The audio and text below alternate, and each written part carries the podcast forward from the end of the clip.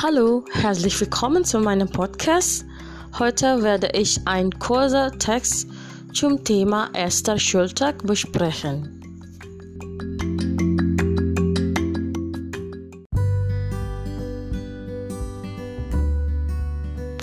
Schule in Deutschland. Das Schuljahr in Deutschland beginnt Ende August oder Anfang September.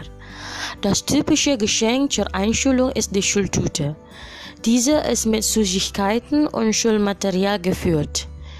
Sie wird erst in der Schule geöffnet. In Deutschland gehen die Kinder mit sechs Jahren zur Schule. Die Grundschule dauert in den meisten Bundesländern vier Jahre.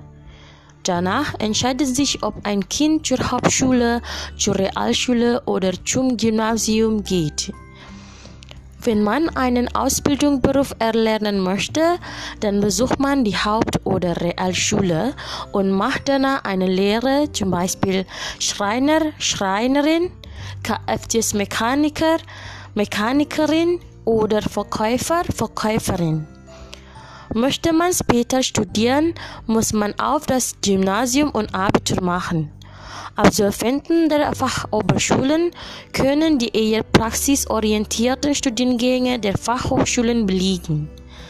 Die Hauptschule geht bis zur 9., die Realschule bis zur 10. Klasse, Gymnasium und Fachoberschule enden mit dem 12. Schuljahr.